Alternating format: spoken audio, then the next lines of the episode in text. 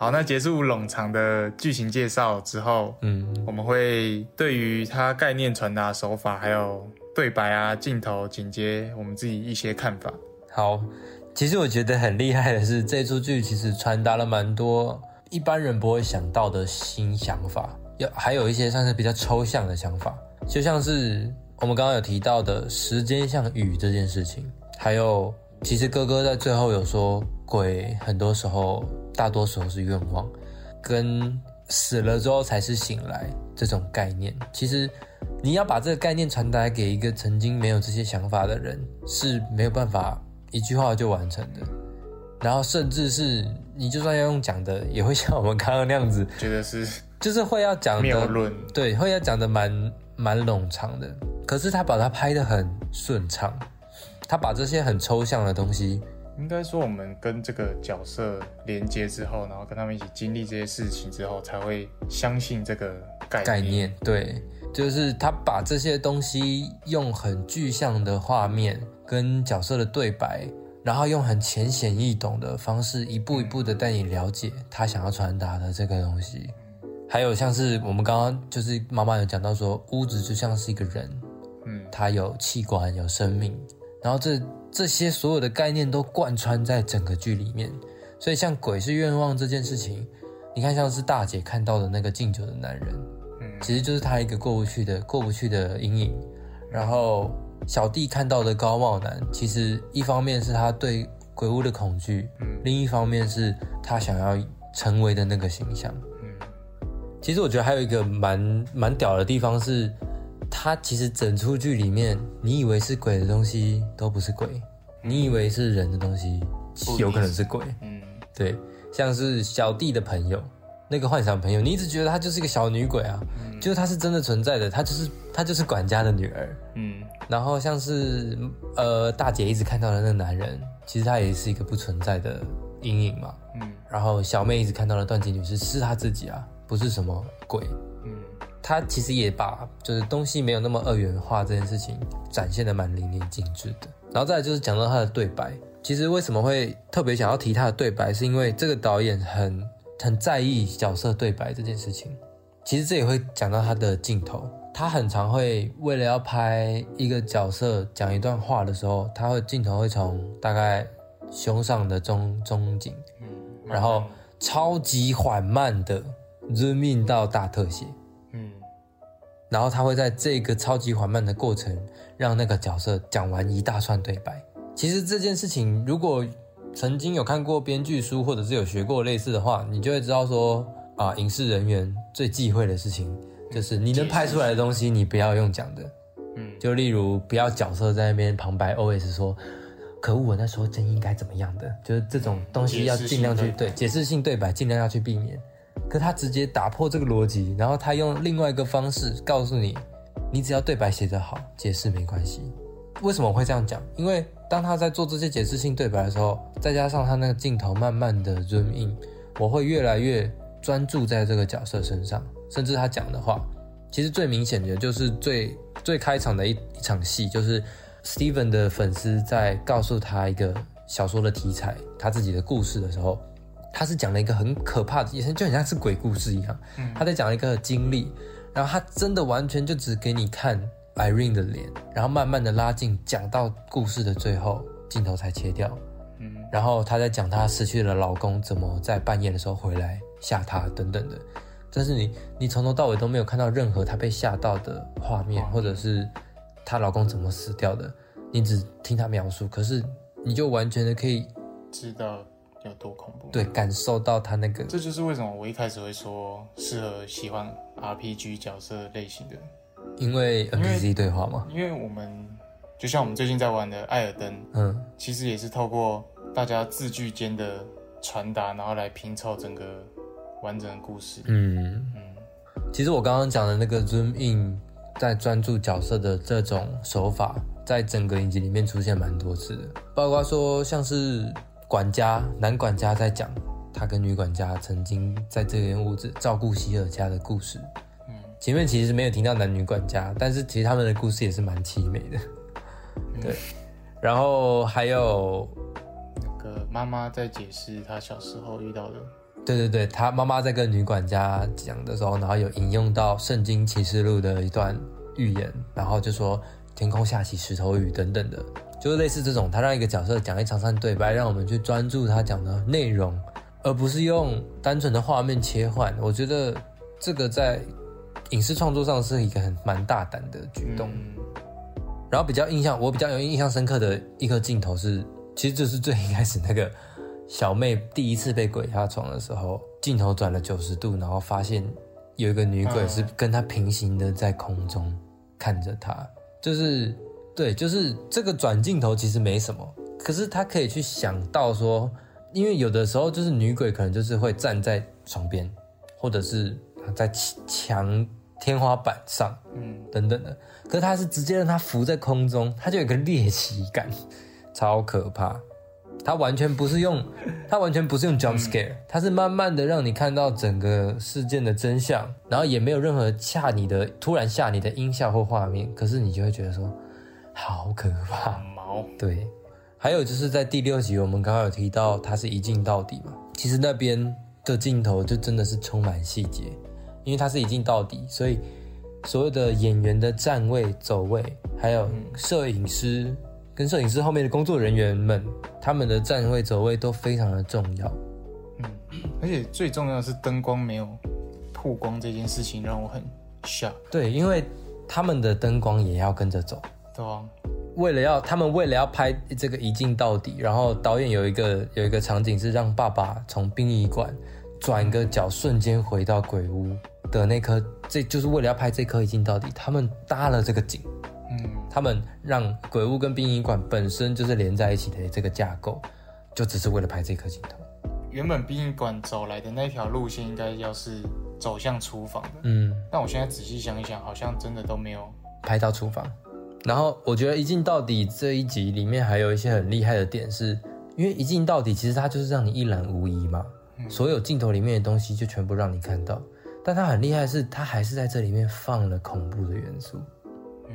对，就例如所有人在为着小妹的仪容，就是在在哀悼的时候，他这样子镜头转过来，你就发现段锦女士站在后面，跟着大家一起看着她自己的尸体，然后再转个头，她就会又不见了。虽然很就是如果以技术上来讲，它就只是走出来又走进去，嗯，可是，在看影集的那个当下，你就会觉得说，它就是对它就是突然又出现了，而且你在前一集知道段锦女士就是他自己。嗯但我想象那个演员是这样冲进来，然后 马上摆那个动作，然后 然后还要止住那个船。对，因为他们他们这样子，呃，他们为了要拍这个，还做了一个人形的尸体，就是那个小妹的尸体，就是美术组很厉害的地方啊。他们其实做了很多道具，就包括 Mr. Smiley 的那个脸是木质的，因为啊，我以为那是 CG，那是真的是道具头。看起来超像 CG 头。他的动他的动作是 CG 啦，他的笑的那个动作是 CG，、可是、哦可是那个头是真的有做出来的，嗯，然后那个头是木质的，因为他当初在地下室的地板看到的天花板是木头的，细思极恐。对啊整个就是细节都完全包含在里面，所以导演跟各个组别的沟通其实也是很，他完全知道自己在做什么。演员们其实也有讲到说，很喜欢跟这个导演合作的原因是因为他会他会有一个他自己的理解，我们只要跟着他走不会出错。我觉得他反而没有那个兜里加，Dolly Zoom，对啊？他反而没有用这个，因为他以炫技来说，因为当初这个这个东西蛮炫的。很炫。那当 Dolly 时 Zoom 好讲讲一下 Dolly Zoom 是什么好了。哦，就是你的摄影机往前移动或往后移动，那个叫做 dolly，就是直接平移。然后你的镜头放大或缩小，那个叫做 zoom。所以你的摄影机一边往后，可是你的镜头一边放大的时候，就会有一个人在中间保持不变，嗯可是背景会慢慢越缩越来越深远，嗯它就会有一个迷幻感。然后很多人会觉得那个可能是特效，可是其实这是摄影机本身就做得到的事情。然后这个技巧叫做 dolly zoom，我觉得也是因为他想要减少那个奇幻感吧，因为毕竟这不是一个假想出来的东西。因为像鬼店就有嘛，应该说他很喜欢在同一个镜头做很多事，嗯就他喜欢在镜头外做一些改变，嗯，但是是同颗镜头，对对像妈妈那时候抱着两个孩子，然后妈妈，但是 Luke 已经被爸爸抱走了。抱走的那一种，他是他是直接让他在镜头外做事情，嗯，而不是在镜头里面给你看发生了什么事。对啊，那个戏剧张力又会对，而且加上那个镜头的感觉是直接让你带入妈妈的心境，嗯所以妈妈真的就是无缘无故觉得她的小孩子被拿走了。奇怪了，你奇怪了，自己拿走了不讲一声。明明就同个镜头，然后还有第五集，当小妹发现自己就是段吉女士的那个翻转，她其实就有点像是水平的这样子往下转嘛。其实那个也是搭配上剪接嘛。可是我就觉得她当初是有把这个这个技巧想进去，就是她每颗镜头要这样子晃下来，加上剪起来那个感觉，所以有点像现在喜欢的 B 弱剪辑，就是抖抖音里面很常会出现的转场，就类似那种。可是对搭配上它的剧情跟这个这个大冲突转折，对整个就是高值。不廉价。不廉价，高值了起来，高值，高值是对的对的，high，quality，高质量，高品质。好高品质。然后现在就讲到剪接，剪接哦，我先说，好，我知道他剪接很厉害，就是他什么专场，嗯。什么的。但是因为剪接对我来说是应该要是一个不被发现的事情，嗯。因为剪接就有点像我们眨眼，然后换了一个嗯。换了一个画面，就像我们现在想，其实你在脑袋想以前的事，其实也都是片段片段剪出来，就是他刻意让我们发现这个剪接，然后也实现它高效率的高效率的转场，跟、嗯。因为毕竟是两个时空，所以我自己认为这个是好的，但是我觉得过于频繁会让我有一种分心，对会很分心，但也不会到不好，就是看久了有点疲乏。其实哦，其实我一开始看到就是看到他对这些转场，我们大概讲一下他大概有什么转场好了。嗯就是像是有的时候会是最明显在电影或是一般的电视剧，我们很常看听到的就是呃看到的就是音乐转场嘛。当你拍一颗镜头拍到最后面，你会有背景音乐慢慢往上升，然后升到一个程度之后，就会换到下一颗镜头，就是这个音乐就是下一颗镜头的声音，或者是角色的对白，也是会先在前一颗镜头对白先出来，然后再切到下一颗镜头换到这个人继续再讲这段话。这是最基本的转场，可是他做了一些完全平常不太常见的转场，物品象征的，对，像是物品象征的转场，就例如最常看到就是开门，年轻的爸爸开完门的那个瞬间是老的爸爸，就是他们在继续在瞬间就切换到二十六年前后，马上继续走这个故事线。其实这样某部分来说，其实是弥补了跳接这件事情。对，因为其实蛮，我觉得他要连两两场二十年后的戏，要连续讲十集，他如果从头到尾就是这样一直切来切去一直切来切去，真的会看不下去。可能有种感觉是因为以前跟现在有个连结吧。而且再加上他的角色是一样的嘛，嗯，哎，爸爸是不同人吧？不同人啊，都不同。但我是觉得，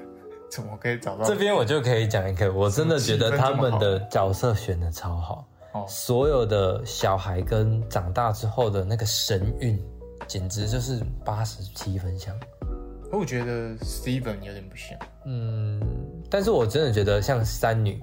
超像。Theodora 就是很漂亮，长大也很漂亮。哎，对啊，小妹也是超很可爱，长大也是漂亮可爱这样子。嗯，Luke 就变很多了，Luke 就变很多，因为吸毒嘛，毒虫。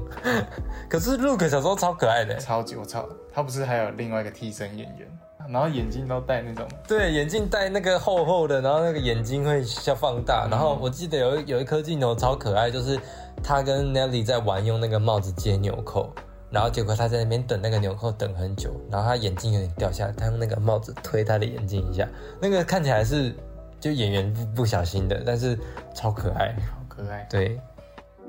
怎么怎么有点像变态变态大叔？对啊，变态大叔在讨论什么小男孩很可爱，就他大概就是会用这种呃蛮特别的转场的手法去衔接不同的戏，然后我觉得这个地方很厉害的是，他他就是因为很多时候我们会觉得说编剧编好了，拍拍好了，在剪接方面还会有可以很多的操作空间，可是因为这是他编导，他好像也有参与剪。因为我觉得，对啊，就像你讲的，他自编自导嘛，因为我觉得剪接这种东，就是他这次呈现的这种跳接方法，一定是他最一开始还没拍出来，就已经在脑袋中想出来的。就是他的他的剧本一定要对连剪接都想进去，嗯他才有办法拍出这些动作，才有办法让动作跟动作连接，还、嗯还可以联系这样子。对，所以真的想的很多，所以包括像一镜到底要搭景这件事情，也一定是最一开始先想好，他才有办法去申请那些嗯，经费。再来就是一些像是他会在镜头里面，他其实会在很多地方你没有注意到的地方，在镜头里面藏鬼。对，他会在背景突然就是有一个小鬼的头在那，你不仔细看，你完全会看不到。就是我大概是到第七集、第八集，我才第一次发现说后面那个是不是一个鬼啊？可是我觉得这就是一个，假如你不够专心的话，你就会注意到那些鬼。所以如果我觉得你如果第一次看完全没有注意到鬼，那你就知道这个这个导演有多厉害，多能抓住你正在看的东西。嗯就你不会，你完全不会分析。我到第七集才看到，是因为那个鬼真的太明显了。你真的是完全不会去想说导演会做这种事情，可是这就是他的恶趣味啦，他他很喜欢塞这些东西，而且这些鬼其实在故事里面是没有意义的，就是就是他这个小小细节。然后像灯光，我觉得灯光其实有几颗灯光还蛮特别的，像是小妹第一次就小妹后来回到鬼屋的时候，她不是骗她爸爸说她在床上，可是她在跟他在车上嘛，嗯，小妹在车上打电话跟她爸爸说段杰女士又回来了，然后爸爸就跟她说你现在在哪？她说我在我在家里在床上，可其实她在车上，而且她已经到鬼屋前面了。嗯然后这个时候她的脸上就亮了黄光，亮了两次，但是这个时候都完全没有拍到鬼屋本身。到后来回头看这场戏，你才会发现说那个就是回家的信号。嗯就是第二集的时候有提到的。然后在他在鬼屋旁边的旅馆休息的时候，就呆坐在床上，然后本来很难过，然后那时候是下午，然后后来他就开始发呆，然后天色就突然变暗，然后再回过神来，已经八小时过去了。就他直接用那几秒钟的时间，加上演员的表演，完全不用跟跟窗外的灯光，他就他就直接转了转了个场，让他知道说对，然后让他知道说你你现在就是晚上要去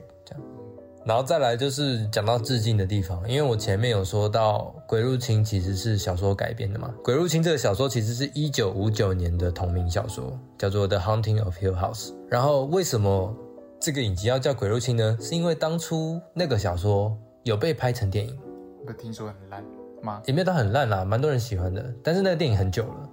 对，反正当时的那一部电影在台湾其实有上映，然后在台湾上映的时候，片名叫《鬼入侵》，可能是因为那部剧的剧情很适合叫《鬼入侵》，可是因为这一次的影集，它是翻拍自这个小说，也叫做《The The Haunting of Hill House》，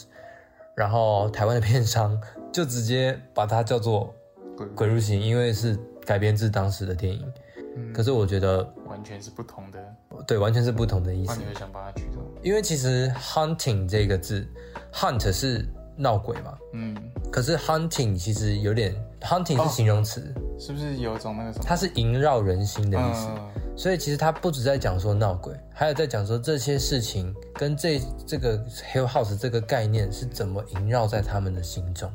而不是说希尔山庄闹鬼这么简单而已。所以我觉得其实英文片名取得很好啊，就是 The Haunting of Hill House，但是鬼入侵就是入入侵去哪？好难听。对啊，然后那不然就大概讲一下他们致敬小说什么好了，因为其实小说的内容我就大概讲一下。小说的内容就是女主角叫做 Eleanor，就是小妹的名字。她是受邀一个类似超自然研究学家，他就是想要研究这些超自然现象跟科学的关联的一个男生的邀请。所以这个男生他邀请了好几个人来这间所谓闹鬼的希尔山庄接受调查。然后那个研究学家其实就是对应到的就是大哥，他他是一个在研究超自然现象跟科学之间关联的小说家。然后 Eleanor 其实那个女主角在电影的最后面是在山庄里面自杀的，然后其实就是对应到小妹嘛，就一样。然后他们还他就是找了几个研究对象，然后其中还有 Theodora。Theodora 就是一个女同志艺术家，是 Theo 跟 Luke，Luke 他是山庄的山庄的后裔，山庄主人的后裔，就是他是拥有这座山庄的人，这样，所以就是小弟。我忘记 Shirley 是谁，反正就是他们这几个人在这个山庄里面，对，就是遇到了这些奇奇怪怪的事情，然后总之就是很可怕，很可怕，啪啪啪啪啪，然后最后 Ellen 在这件山上死掉，然后他们就觉得说他牺牲了自己，然后让他们可以安全逃离，这样就是原本的故事是这样，所有人在这个屋子里面发生的事情，然后结束。可是导演直接把它改成一家人，我觉得这个改动很扯哎。就是你要完全，你简简直是完全心想一个故事，而且你还要让它跟原本好像有点关联。等一下，我知道 Shirley 是谁了。嘿，Shirley 就是《鬼入侵》这本小说的作者，他叫 Shirley Jackson。对哈，完全没想到，忘记了。再来就是，其实会想说 Hill 家到底是什么东西？因为我觉得虽然他蛮不偏重，但是我其实是很想知道 Hill 一家到底是怎么了。对，就是其实我当初也是有自己先推测，然后到后面我有去看一些理论什么的，不然就尝试一个一个讲好了嘛。最明显的就是 Poppy Hill，就是那个很漂亮的女生，妖言惑众。对，她其实她是在精神病院，在在影集里面有讲到，她是在精神病院跟她的老公 William Hill 认识的。嗯，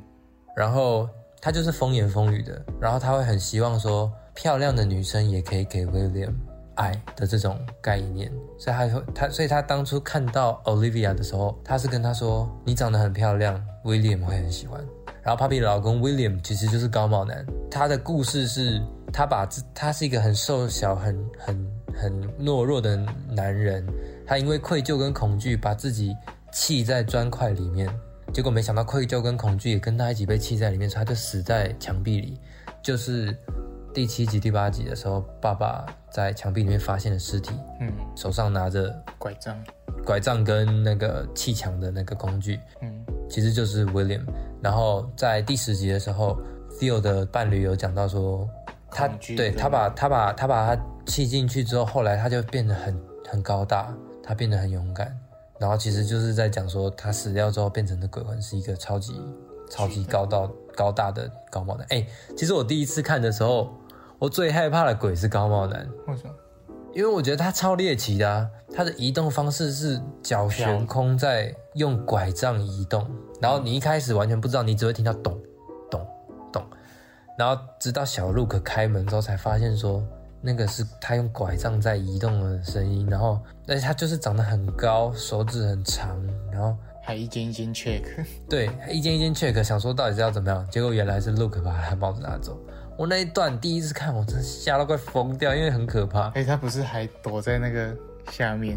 然后镜头就很窄。对，然后为什么 William 会恐惧跟愧愧疚，就是因为他一方面是恐惧他自己的老婆嘛，他老婆其实一个很可怕的存在；另一方面愧疚，就是因为他不断的跟不一样的女生来往，这件事情其实对对他来说，对对他对他来说是一个道德感上的愧疚吧。所以其实他们是。算也算是充满了悲伤的一家人。再来就是 Poppy 的小孩，一个是坐轮椅的儿子，一个是还很小的女儿。嗯，两个都是算是有疾病的。嗯，其实这个也在前面妈妈妈妈会看到一些幻象的时候就有提到，她跟爸爸就是在旋转楼梯前面，然后妈妈就说这次的影像特别清楚，我看到了有一个很低的书架，就连做人鱼的男孩都拿得到。其实就他就用这种很片段的讯息在帮你拼凑，嗯，希尔一家人的故事。然后还有躺在病床上面的那个老太婆，她是 William 的姐姐，就是到后期就是 Puppy 在照顾姐姐，对。所以当妈妈快要被 Puppy 说服的时候，是那个奶奶在救她，就说你不要听他，他是个骗子，你不要听他讲话，而且。网络上还有很多人是直接把希尔家的族谱画出来。族谱，对，就是有些人会去推断说到底谁谁是什么。我记得那个族谱还蛮大的，还蛮大。对，他们怎么整理？而且其实就是他们直接画成一个谱啊，谁跟谁生了谁这样。而且其实我第一次看完的时候，我还蛮期待说第二季会是拍希尔家的故事。可是后来知道说他们不会，希尔山庄的故事就会在这一季这一季完全结束的时候，其实我也觉得说可以接受，反正。就是一个想象空间嘛。还有一个地方是我到后面才发现，然后我也觉得很厉害的一个点，就是其实心理学上面有一个学者叫做 Kubler Ross，他有讲过说，人在处理悲伤的时候会有五阶段。嗯，分别是 denial 或是 isolation 否认跟隔离。嗯。第二阶段是 anger，就是愤怒；第三阶段是 bargaining，就是讨价讨价还价；第四阶段是 depression，嗯。沮丧；第五阶段就是 acceptance，就是接受。嗯。然后后面就是我在外国的论坛 Reddit 上面有看到说，有个网友说他发现这五个角色完全就是代表了悲伤五阶段的每个各个各个阶段，像是大哥就是 denial，他不不承认自己也看过鬼，而且他跟整个家庭完全是隔离的，他不希望跟这个家，甚至不希望有后代，嗯然后大姐就是 anger，她对于所有不顺心的事情，跟她小妹死亡这件事情，她的处理方式是比较激进跟愤怒的。嗯，三女就是 bargaining，讨价还价。比较在乎现代。对对对对对，嗯她知道自己要什么，知道自己不要什么。然后再再来就是 depression，就是小弟，他真的是 全剧最好沮丧。好沮丧的人，他真的好可怜。我那时候看他看得好心疼。嗯然后他跟小妹的互动，尤其是他们感到害怕的时候，要数七，代表我们家七个人的时候，就觉得。不要这样。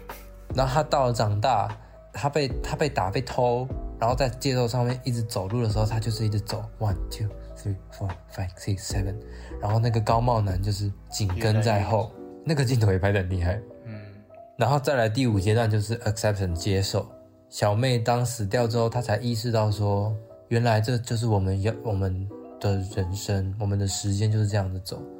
我们曾经都进过红屋，我们家就是有这样子的命运，我们接下来都这样了，那就是接受这件事情。就是因为这样子，所以还有人去跟导演求证过，导演就也有证实说，他的确是这样子设计的。而且而且是真的是到很后面才有人发现，然后，所以我就是每次看的时候都会有新的发现，跟后来再去论坛上面去看的时候，都会发现说，导演到底在这出剧里面放了多少心思啊？太太 detail 了。然后我想要讲一首配乐，就是在第五集 Nelly 回到鬼屋，她在跟她的老公跳舞的时候，响起了一首音乐，那首音乐超级温馨，就是 Gregory Allen 的 If I Go I'm Going。其实这首歌听起来就是很抒情，而且如果你完全没看过这部片，然后你只听这首歌的话，它就是一首抒情歌，然后你完全不会想到说它会被放到恐怖片里面。嗯然后我觉得我特别想讲这首歌，是因为这首歌的歌词，我就大概念一下前面，他就写：This house, she's holding secrets. I got my change behind the bed。就是他说这间房子嗯，she's holding secrets，她在藏着秘密，而且她这样 she 这个屋子在这个屋子把它拟人化这样子。然后后面还有一段是 This house, she's quite the talker. She creaks and moans. She keeps me up. 这间房子，她其实蛮会说话的，她会叽叽叫，他也会呻吟，他总是让我醒着。就是其实这首歌算是有一种怀旧感，他就是在讲说曾经的老家怎么样怎么样。可是导演用这首歌完全的传达了整个希尔山庄给他们的感觉，可是又刚好是一首抒情歌，放在恐怖片。哦对，然后又是放在那个最温馨的桥段，尽管它就是一个温馨的配乐，因为你想，它其实就大可以放一首婚礼很适合的配乐就好了，他还特地挑了这一首，嗯，然后他的歌词又是这么这么符合？对，所以我觉得他还可以选这首歌，而且这首歌的歌词又这么符合就整个剧的情境，加上这首歌真的超好听。嗯，我后来就是还是听了很，我还自己就把它点开来听了蛮多遍的。好，那我们的手法分析其实就到这里，嗯，那我们镜头手法分析就到这里。那可能还有很多我们还没发现没有的细节，发现的，或者是多看几次可以可以在提问箱留个言。啊，可以在提问箱留言，我分享一下自己的看法。好，那接下来就到我们的 Daisuki 环节。ski ski。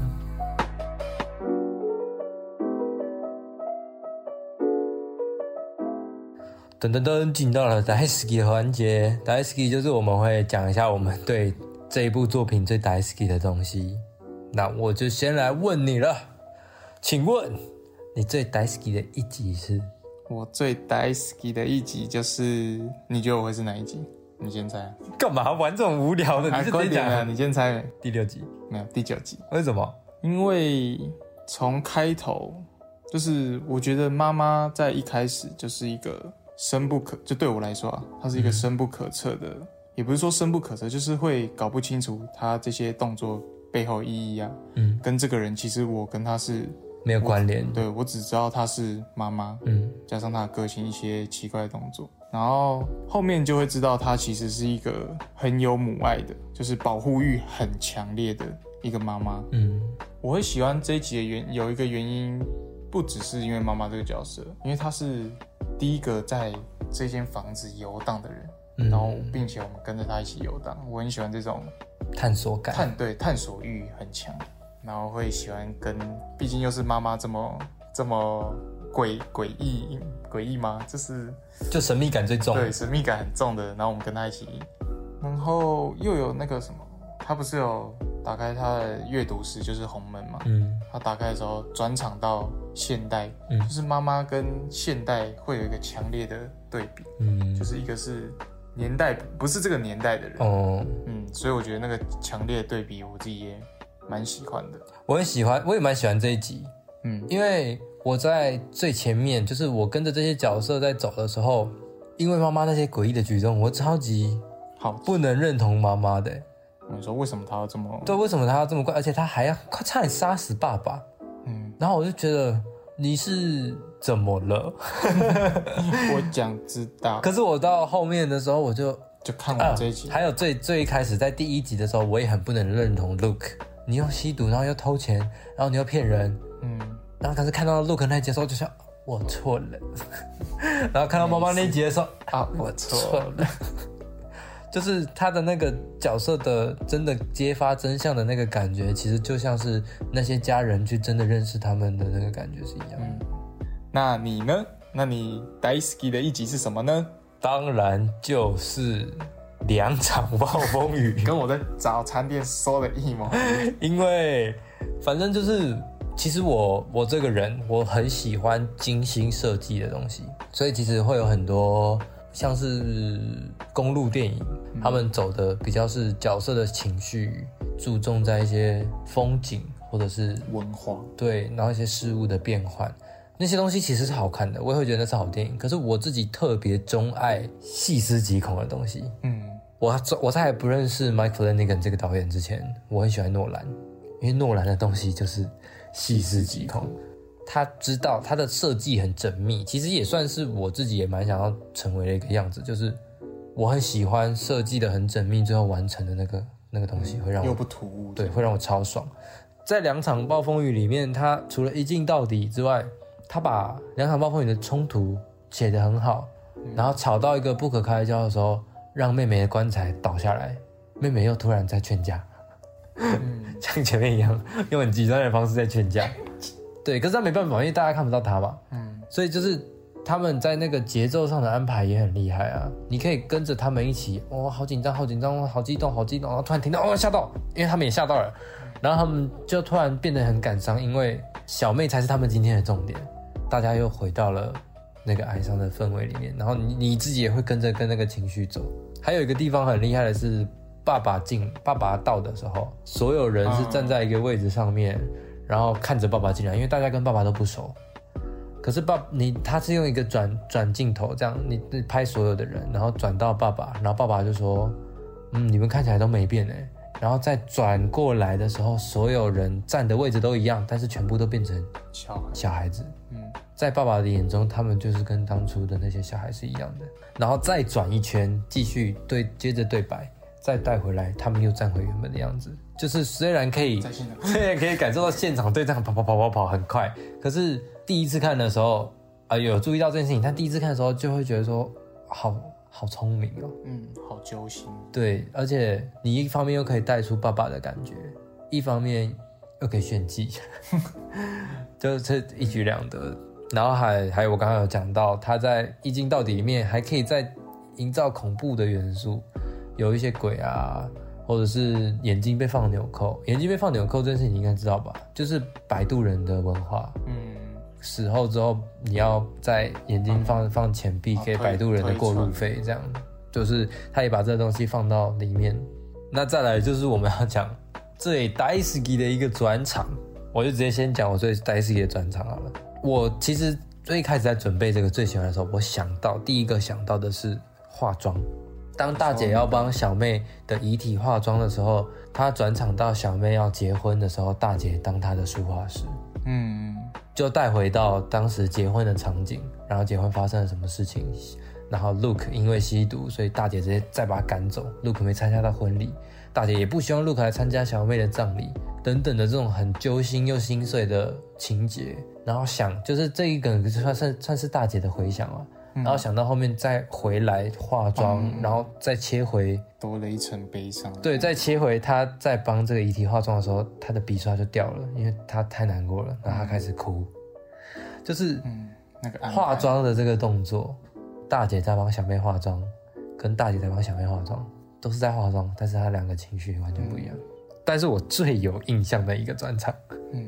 是小时候的 Look 被高帽男发现在床底下的时候，他不是尖叫啊，然后转场是大哥要过马路的时候，那个汽车的刹车声。我觉得我那时候第一次看到，我想说太有创意了吧？谁想得到小朋友的尖叫声跟汽车的刹车声可以剪在一起啊？这样也可以转。对啊，那时候我就觉得很屌。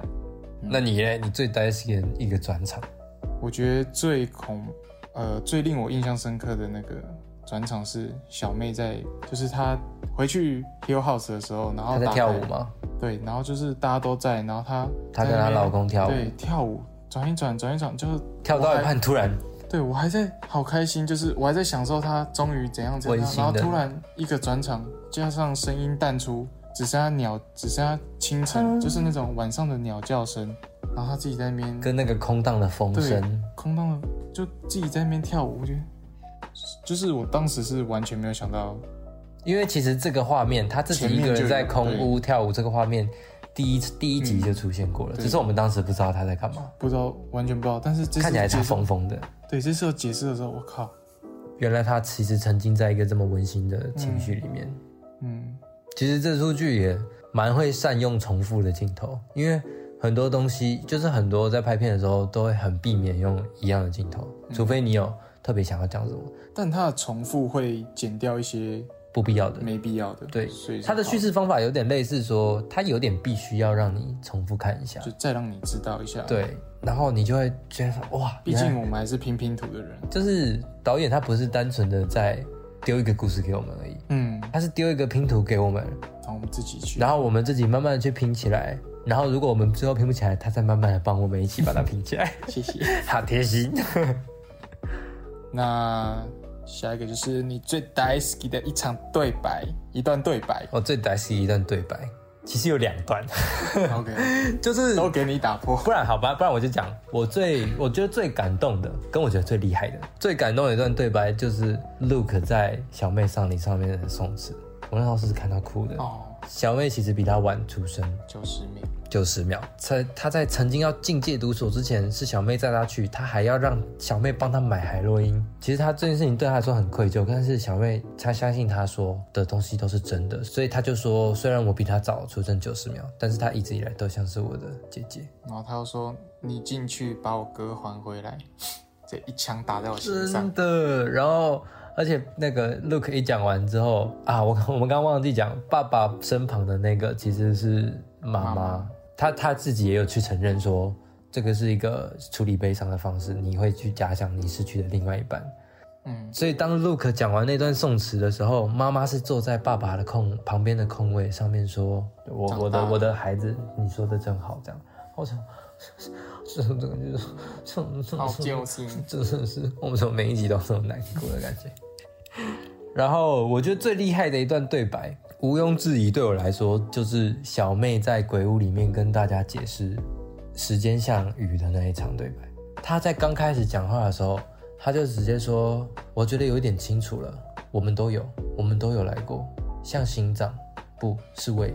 她她她是用拼凑的方式在乱凑一些字，然后你一开始听不懂，她就是那些那些他的兄弟姐妹其实也听不太懂，可是到后面他会慢慢的再组成一个有组织的句子，嗯，然后最后再跟你讲说，其实这就是那个概念，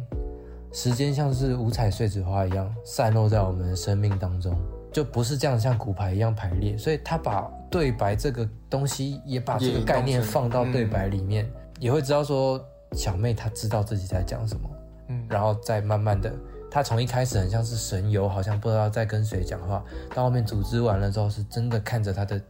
哥哥姐姐们在跟他们对话的这整个过程，就是他接整个接受的过程。我觉得这段真的写的很厉害。就其实我这个也算是看了看了两遍以上，我才意意识到说这段对白是在呈现这个感觉。嗯，那你最大 S K 的一段对白呢？我最大 s k 的一段对白就是也也有这种五彩碎纸的这种，嗯就是在两场暴风雨最后面，就是你那时候你刚不是有说第六集有人在炫技嘛，嗯。然后但是我觉得他尾段的时候其实有讲述这种，那时候他不是 Neil 不是就是站在那里嘛，嗯，但是家里在找他的时候，但是一直找不大家都到找不到他，然后最后发现他在原地的时候，他不是说我一直我一直都在这里，只是你们看不到我。对你们都看不到我，然后就也有切回葬礼的那个画面，然后就是他这时候是交叉剪辑的，嗯就是在葬礼的长大后的 Luke 是蹲蹲坐在，因为他那个棺材垮下来，然后 Luke 蹲坐在那个他的棺材前面嗯看着他，然后这一段跟这一段加起来剪辑的时候，他说不要再这样做了，永远不要。我以为，对我以为房子里的东西抓住你了，然后我以为他们把你带走了，然后我好高兴你没事，我不会让你再不见了，我保证，我会一直都在这，一直都在这。这是小时候的 Luke 跟小时候的 Nelly 讲的，对，就是他是直接画用这个对白嗯切长大的画面。对对，切切切，就是我觉得那时候的小 Luke 就是视野是有连接到长大后的 Luke，就是他看着他，然后他回到过去的时候，发现他在这个时候，他说：“你不要再这样做了，就是你不要再躺在那边装尸体了什么。嗯，我自己看的时候感觉是这样，所以我那时候看其实其实也蛮那个的，蛮揪心的。嗯，Never do that again。嗯，然后加上 Neil 又一直说我一直都在其实我一直这，都在这。所以才会有那种我说的五彩碎纸的感觉，怎样的？就是在那一集的最后面、嗯 l u k e 离开的时候，段锦女士是直接站在棺材旁边的，嗯可是没有人看得到她。嗯，所以我那时候看这一段的时候，其实蛮那个。对，但是没有人看得到她，但他在后面还是在车子里面把他们吓得要死。看不到我是不是？干！嗯，那这就是我最大好き的一段对白了。那其实《鬼入侵》这个影集啊，它会是那种看两次以上会更好看的影集。嗯就是你看第一次，你就会觉得很好看了，你会被那个剧情所吸引。可是如果你看第二次的话，其实就是我们之前有提到过的，你被剧透有可能会提升你的观影品质，因为你知道了一切的发展，你再回头看导演铺设的这些细节的时候，你会觉得别有一番用心，就而且知道为什么他会这样。对，而且你会有另外一种感受。虽然他是呃人物蛮多的，在第在第一集就必须要完全的介绍做很多人，所以所以其实还要蛮认真看的。我觉得这个影集不是那种就是轻轻松松想说随便看个一集，然后就打开这个影集。我觉得这个影集是要像看电影一样，你要很认真的坐在荧幕前面把它看完的那种。片品尝。对，然后虽然它它有很多呃影视技巧上面的炫技，可是我觉得它有做好一个基础，就是把一个故事讲好。嗯所以当他在做做到这些技术，其实是一个加分的效果，不是本末倒置。因为很多不要讲太多，我们等一下政治不正确，就是某一些可能某一些东西，就是为了为了要炫技，反而嗯拍没拍好，就是故事没讲好。但我觉得这个就是看完就是很感动，也会传达一些概念跟一些意义新，的想法，对新的想法，让你有一个不同的角度，所以我才会看十遍以上。十遍太多了吧？我觉得第一次看会比较像，就像他说的五彩碎纸嘛。嗯可是你第二次看的时候，你看那些五彩碎纸，你会自己在脑中拼凑出每对拼凑出每个人的时间线。而且我很喜欢的点就是，今天在讲这个角色的时候，在别的时空，那个角色其实也在活着的，这样会让整个世界观是涌动的。嗯，而不是只有因为这个某个角色而驱动，而那个角色来当就大家剧在等大情工具。家对，不会大家的，而且是而是大家都在同一个时间走在慢慢的推着走。嗯，所以我觉得这方面他处理的是很棒的。在看这一出剧的时候，我是一个很容易当当我开始读传播这件事情之后，我是一个很容易被技巧分心的人。这部戏它虽然炫了很多技，我也是有注意到，可是它还是把我很大的专注力拉在它的故事上，上，嗯，所以这代表他真的故事是写得很好的。而且就算没有相关背景，就算没有就是不知道影视制作到底是怎么一回事的人，一定也会觉得这一部很好看。嗯，因为它真的就是你单纯光看它的故事，你去享受它的那个故事的剧情，你就可以被感动。有些人不想离开这家人，尤其是双胞胎，嗯，真的双胞胎好可爱。可爱。那最后就是，我觉得我们一定还有很多真的超级超级多没有讲到的细节。嗯，导演在这十集里面真的塞了很多东西，我们不可能一次这样全部讲完。嗯所以，如果你听到现在还没有去看的人，我推荐你听完之后就去看。嗯，那其实我们鬼入侵其实讲到这边也差不多啦。那我们下一次我们会聊时代革命，就是一部香港的纪录片，纪录片。再说再说二零一九年发生的反送中事反送中事件，我们看完其实是心有戚戚焉。担忧 对吗？蛮希望就是可以借由我们的分享，再去召集更多人去看这部片。那有任何问题或任何想法，都可以在下面的提问箱跟我们询问或发表，然后记得给我个们五星评价，好了，那我们今天就聊到这了，拜拜拜拜。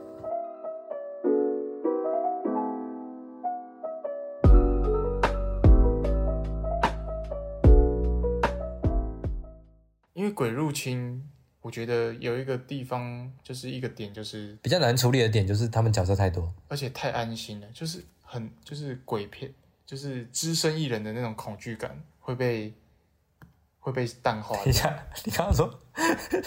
你刚刚说只身一人，我以为是在演艺圈待很久的只身一人。靠背，我刚刚想说，我说资深艺人为什么会有恐惧感？我说独自一人，我说独自一人那个恐惧感会被这个家庭的氛围给淡化。哦，嗯，